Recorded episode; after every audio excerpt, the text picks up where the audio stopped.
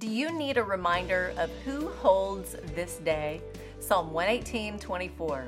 This is the day that the Lord has made, so let us rejoice and be glad in it.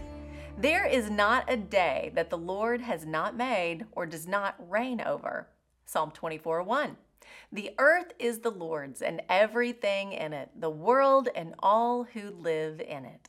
Rest in that beautiful truth today and every day. While you may not be dressing up and pretending you're younger than you are so you can get full-size chocolate bars from your neighbors, did you realize you are carrying around a body of death?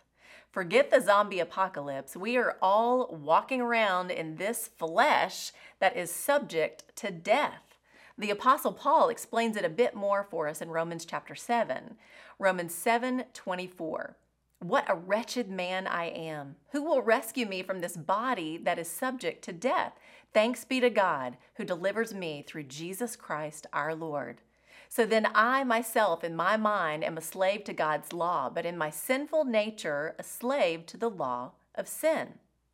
Sin brought the curse of death upon the world. God delivered the law, which required perfection, something we could never attain. Through Jesus alone and his death and resurrection, our sins are forgiven. The debt was paid, yet still the battle rages within us.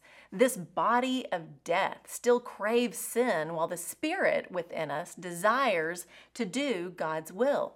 Paul is wrestling with the desire of each. He delights in the law of God and longs to do what is right, while still the law of death pulls him towards sin. It's the classic angel on one shoulder and devil on the other, whispering in our ears. One pulls us one way and the other way.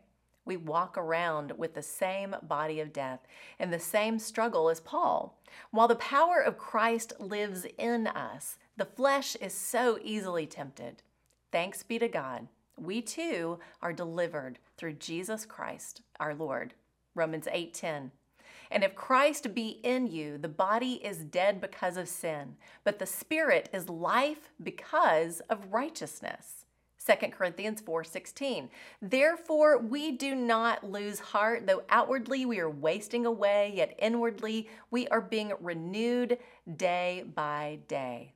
Yes, we are walking around in these bodies of death, but with Christ on the inside, we are renewed and more alive than ever. What great news to share today. That's the truth. If anyone asks you tonight what you're dressed as, you'll have a great truth to tell. I'm Lori Klein.